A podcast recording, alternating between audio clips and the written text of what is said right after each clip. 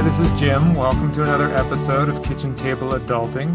Today we are discussing free medical clinics, and we have Joanne Jones from the Bradley Free Clinic here in Roanoke, Virginia. Hi, Joanne. Mm, Good morning, Jim. How are you? Good, thank you. Okay, so, and I'd like to tell the audience that obviously plenty of you do not live in Roanoke, Virginia, but you can still gain knowledge from this podcast because there should hopefully be a similar facility in your area. So, this will make you aware of that and you'll know what questions to ask when you identify the clinic that is available to you. So, that being said, let's start with uh, the Bradley Free Clinic. So, Joanne, who do you serve? Who's eligible to use the clinic? All right. Thank you, Jim. Eligible for the clinic in Roanoke, Virginia, or is anyone whose income is at or below 300% of the federal poverty level. So, truly, our we don't have a geographic limitation. If you can get to us and you meet our income screen, then you are eligible for our services, all of which are free.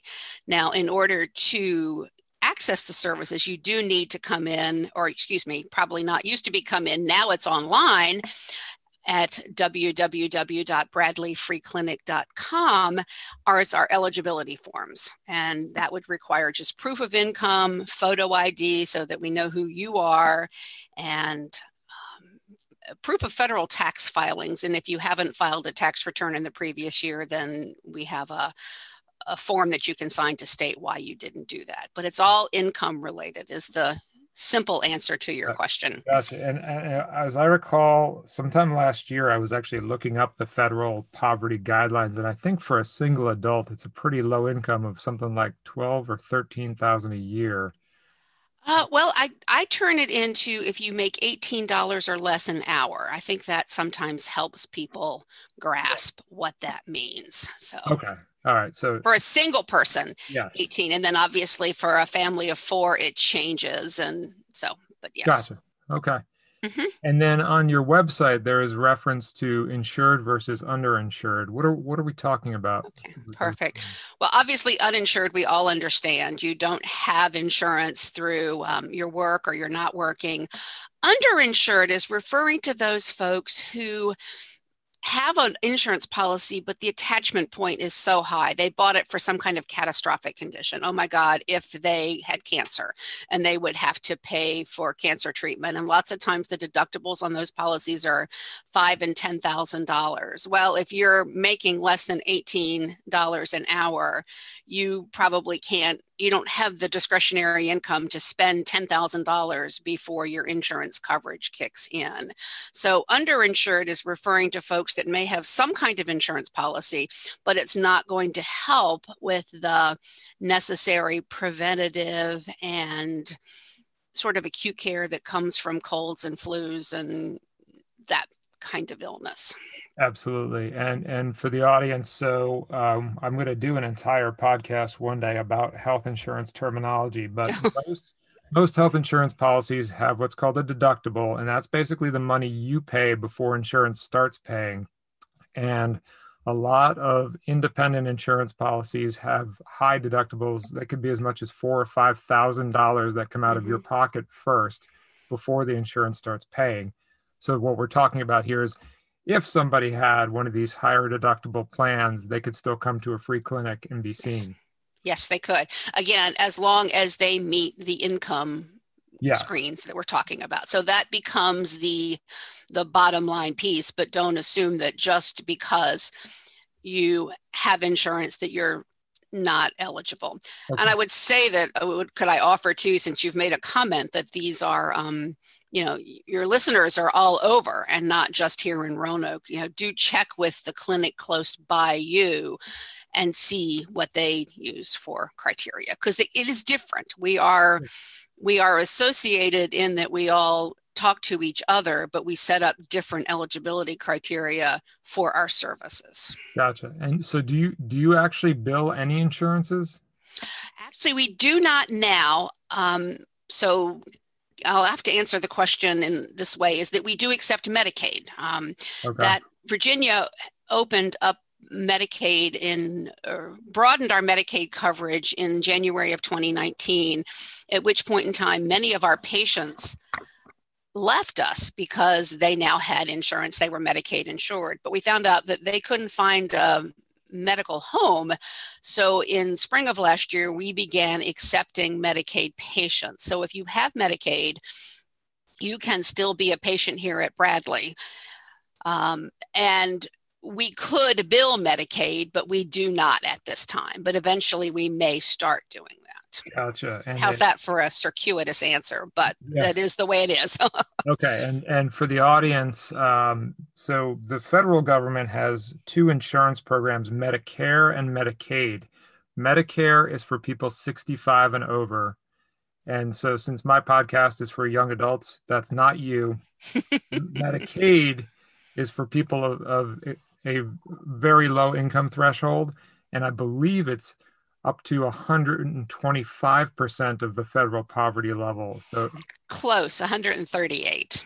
But 130, yeah, okay. Now right. that, that, does ring a bell. So you're mm-hmm. talking about a single adult probably making less than 17,000 a year yes. would be eligible for Medicaid. And Correct. That, that's where we have this gap that if you get north of that in income, ballpark here, we're talking like from 17,000 up to 30,000, you're probably in this ballpark of either not having insurance or maybe your work offers a high deductible. And thus, places like the Bradley Free Clinic are uh, for you. Mm-hmm. Okay. So you actually answered that question already. So getting back to my hopefully national audience, mm-hmm. how common is having a clinic like Bradley Free Clinic? They are out and about. I mean, they're they're in rural communities. They're in southwestern Virginia as well. Um, I there are probably. I wish I knew this answer, Jim. I'm sorry. I should have done the research before this call. Um, how many there are? Um, you know, in Virginia, let's say that there are there are 30 to 35 throughout the state of Virginia. So most uh, metro areas, you're going to find one. You're going to find someone. Now, what you will find different among them is, is they may not all have the same depth and breadth of service. Absolutely, and and you know, if you're listening and you live in California or Texas, you're going to need to start with Google free clinic near me and call and see what services they offer and, and whether or not you qualify based on income. But at least this the information in this podcast will make you more knowledgeable as you search. Mm-hmm. So let me ask you: um, when you hear the term free clinic, do you have do people have a little bit of a stigma or hang up about coming to a free clinic?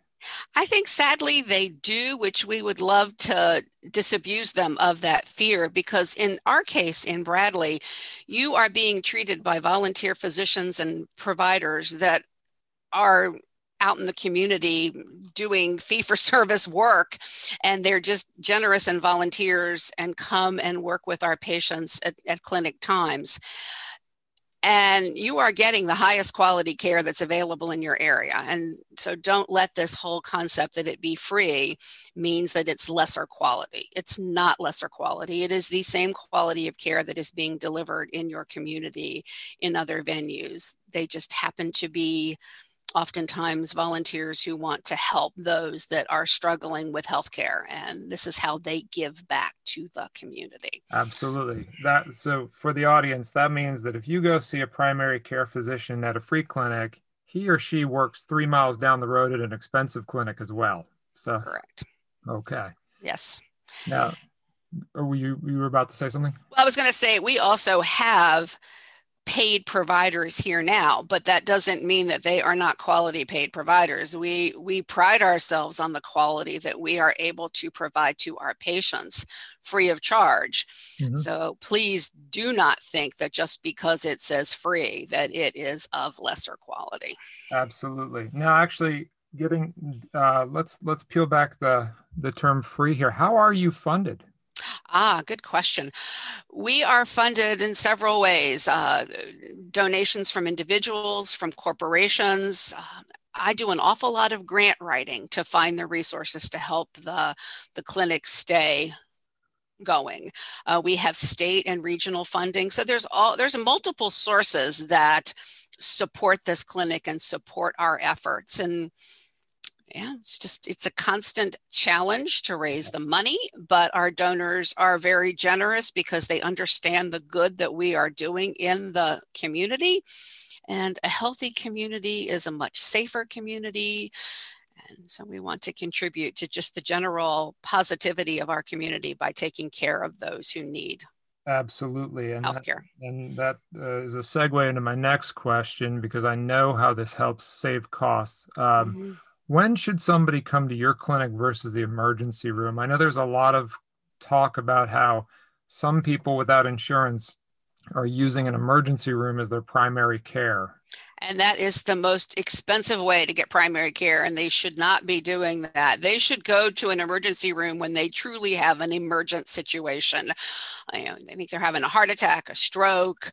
You know, just because you've let uh, you know a sore throat or um, a sinus infection go on for a week and a half, and you're feeling miserable, you know still that's why develop a relationship with the free clinic so you can we can be your doctor's office. We can help you when the initial acute symptoms come about. And then you're not going to be clogging up the local emergency room for what is an you know, it may be urgent and uncomfortable to you, but it's not truly an emergent situation.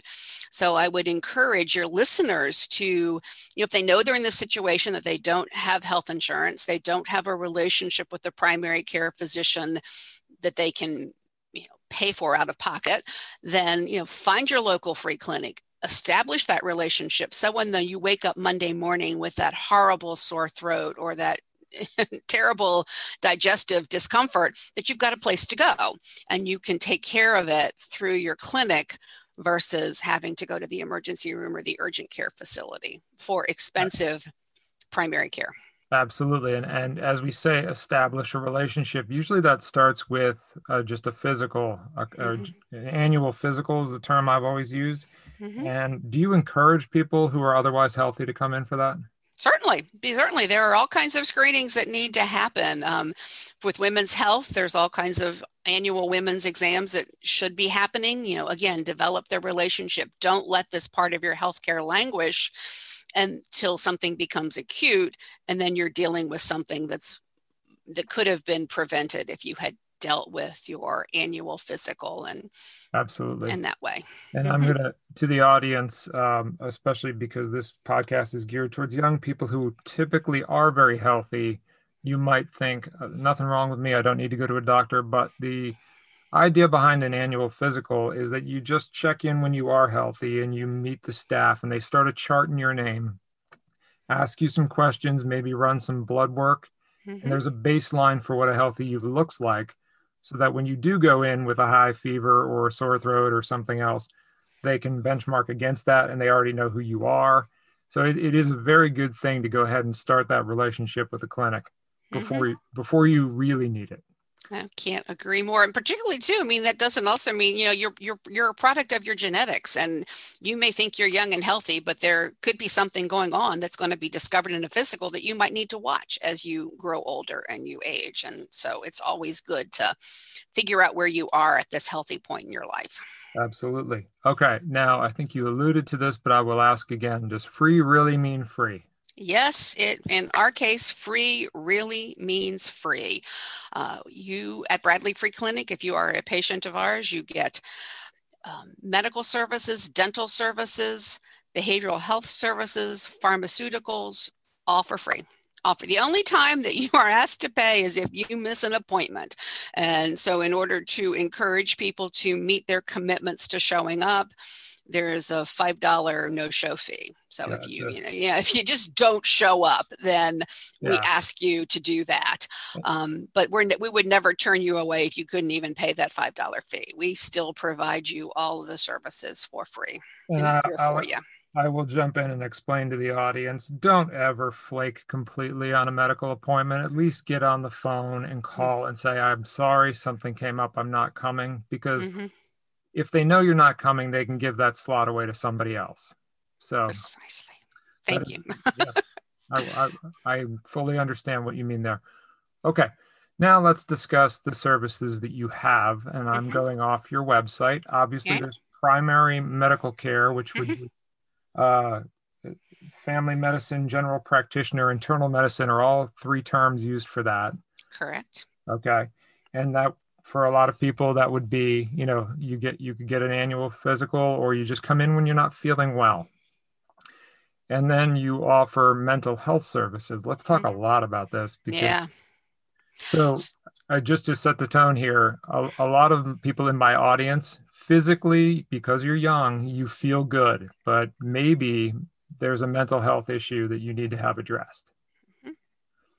So we have a, a, a, fully integrated behavioral health program, which means that we offer counseling for whatever. Well, first there'd be an assessment. So if you came as a patient, you would be assessed and you would tell us what your concerns are. We would assess and then decide what is the best way to treat you. Um, we offer counseling um, and medication management. So if if your practitioner decides that you also need some drugs to help you find that you know for the depression or the anxiety or whatever the chief complaint is we offer that and then you are you know monitored through that piece and we also have as part of our integrated uh, behavioral health program the hope initiative is part of bradley which helps folks with substance use disorder. So we have peer recovery specialists on staff here that will also help you navigate um, recovery services if that is part of where your issue has taken you. So, so big breadth of and i will tell you we have seen an exponential growth in that service since the onset of COVID. I can't begin to tell you how many, and I, I don't know that I know the age cohort that is showing up. Yeah. I think it's all across the range, but you know, COVID has taken its toll on folks mentally, oh, and oh, we are seeing that. Myself included. I I made it to. I had previously done uh, antidepressants for anxiety and depression, and I wasn't on them. And with COVID, I made it to mid July, and then I said, yeah. okay it's time because I do not feel right. Mm-hmm. And uh, I, I, will tell the audience that I, two months in, I feel much better. So yeah, hats off for acknowledging that and being willing to take the step to deal with it. Because it's, you know, this whole issue about not handling mental health is, is also. Yes. impactful Absolutely. to the community and impactful to yourself yeah i need to i need to do an entire show about mental health issues because um, it's it's hard enough living with them it's really hard living with someone who has them and does not seek treatment hmm. that is that is oh, yeah. painful topic mm-hmm. okay and then back at the clinic you also mm-hmm. have dental services yes now thank you for getting me back on track okay. yes we do have we have dental services we do uh, restorations which are fillings we do extractions if heaven forbid you haven't taken care of your teeth and now one needs to come out and we do cleanings as well that we don't have as much staff to support the cleaning piece but we do take care of the the restorations and um, extractions gotcha and relationships in the community if you need more. And also, in terms of um, this, might be where your next question is going, but if you need a specialist, if you need a specialist from a medical side or you need a specialist from a dental side, um, on the medical side, we actually have specialists that do come in and do services here. They're not as frequent as the the primary care, but we have cardiologists and orthopods and uh, gastro gastroenterologists that. Sorry, I was going to get a little casual there. Gastroenterologists that come periodically and we'll we'll see you here but we also have referrals out into the community if your needs are separate from that as true with dental specialists as well. Yes, so, actually, so I, I did have uh, outside referrals on my question list, but for the audience, because I'm I'm trying to think back to when I was 19, I didn't know this kind of thing, and I, I am actually going to do an entire episode on what what doctors do what, but usually when you go to any doctor's office or clinic, you're going to see a primary care specialist. And if they feel it's necessary, they refer you to a specialist. Two examples cardiologist is issues with your heart. Orthopedics is muscles and joints. If you uh, tear a ligament, break your leg, you're going to an orthopedic uh, doctor who may or may not be a surgeon. Um, so that's what we mean by referring to specialists. And even though I, you know, I'm I'm in my mid 40s and I know a decent bit about healthcare, I can't name them all. So. So the reason we have the primary care doctor is so that you you go to one point of contact and he or she then refers you to the right person. Okay, and then to circle back to the services offered, there's eye mm-hmm. care available? Yes, uh, periodically we have op- an optometrist and an ophthalmologist who will come in uh, once or twice a month. So again, those are very specialized dates and we need to fit you in. But yes, we have a full eye exam room here so they can do that vision check and figure out, you know, if your vision is blurry, what's going on. And, and we will also help you secure glasses if glasses is the answer to your issue. So yes, eye care is part of what we offer here as well. And you have an on-site pharmacy. Yes, we do. We have an on-site pharmacy. Yes. Uh, uh, full service, full service pharmacy, everything, uh, all the pharmaceutical, and we do have a, a, specific set of, to use the medical term, formulary. I mean, we prescribe certain types of drugs, but if what the doctor says you need is not in our uh, set of drugs, then we help you secure that wherever, again, for free. Though we do not. Um, do any um, uh, opioids, pain kind yeah. of drugs here. You're not going to get that here. Um, so understandable. Yeah, that's a, that's a different caliber caliber of pharmaceutical, the painkillers. Mm-hmm. Okay, but that's good to know because mm-hmm. the so the pharmaceuticals could be something as simple as antibiotics, or it could be mm-hmm. antidepressants, mm-hmm. or maybe a blood pressure medication, blood thinner. Uh, a lot of routine stuff. Now, to segue into what is probably the biggest topic um, for the, the, young population, women's health. You yes. alluded to it earlier, but mm-hmm. let's take this from the perspective of somebody who didn't get a proper education of what women's health really means. Mm-hmm. What, what do you want young women to know in terms of the routine exams and well that they they need to have an annual exam for um, gynecological health, breast health, you know, they need to come meet with a practitioner to assess and decide what what their contraceptive needs may be, what issues are going on. So we encourage them to make that appointment to come in to take responsibility for their health and and so we can help them move along that continuum and hopefully prevent un, unwanted pregnancies if that's the issue, take care of any kind of sexually transmitted disease if that's the issue. Yep. But, you know, we're here to help young women eh, and young and all women take care of their health yeah. needs. So you, you provide birth control prescriptions? Yes. Okay.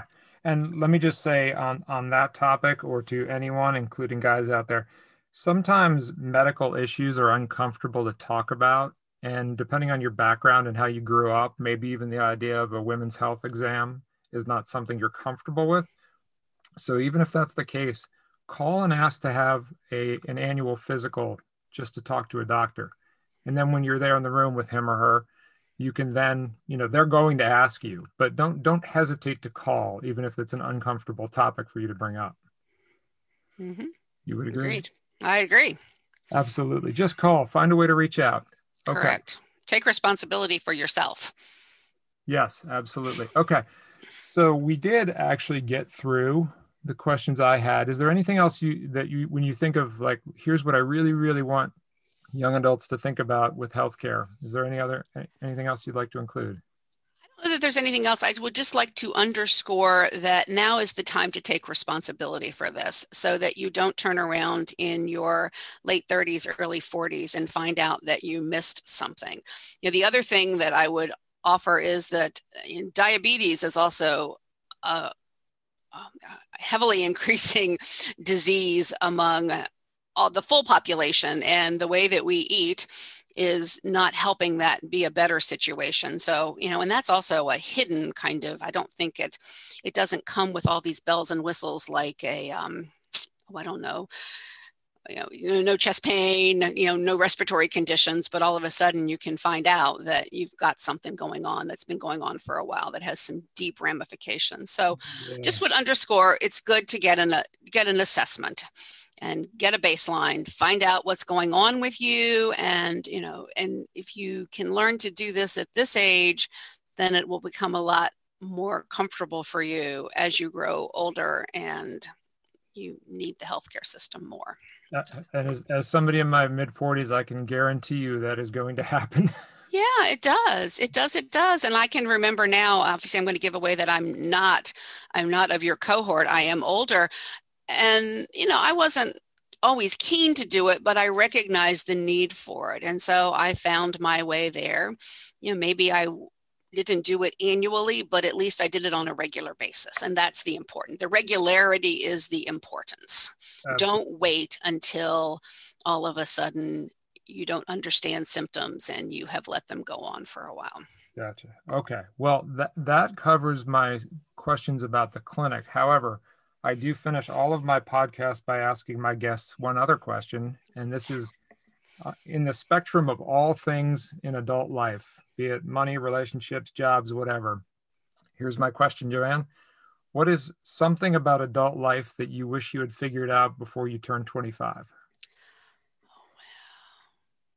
Oh, interesting. Seeing you, you listeners will say he surprised me with this when he didn't let me think about this before. for that. um, I think it would be that, you know, in do now what you want to do. Um, I wish that I had been more exploratory when I was under 25, that I had gone off and taken that gap year and gone and done something that would have broadened my experiences. And then there's always, there is time to be an adult. And if you are of adult age, you still need to make a responsible decision. But I wished I'd been a little more exploratory prior to 25. Oh, that's a that's a great answer mm. because I, I will tell folks that the the the grind will be there the rest of your life. It will so, be. So if you can take some chances when when you're young and then you know adulthood will be there waiting for you so yes reasonable chances i want to make sure that i'm not advocating for reckless just cash it all in and run but there are so many things that you can do when you are if assuming you are unattached to a you know a firm career path just yes do, do some, do some exciting kids. yes before you have children. Yes yes yes yes. Because that shuts that whole operation down. Absolutely. Well joanne this has been very helpful so i appreciate your time very much and i and very much as a member of the community appreciate what the bradley free clinic does for roanoke. Oh, well so. thank you very much. Thanks for the invitation to educate about free clinics. We are out there to serve and i hope that all of your listeners if this fits your need, we'll do some research and find the one because they're they're all led by great people who want to help their communities be better. Perfect. Thank you. That concludes today's episode. I hope you enjoyed it. If you have any follow up questions, you can email me at askjimkta at gmail.com or for more information, check out kitchentableadulting.com.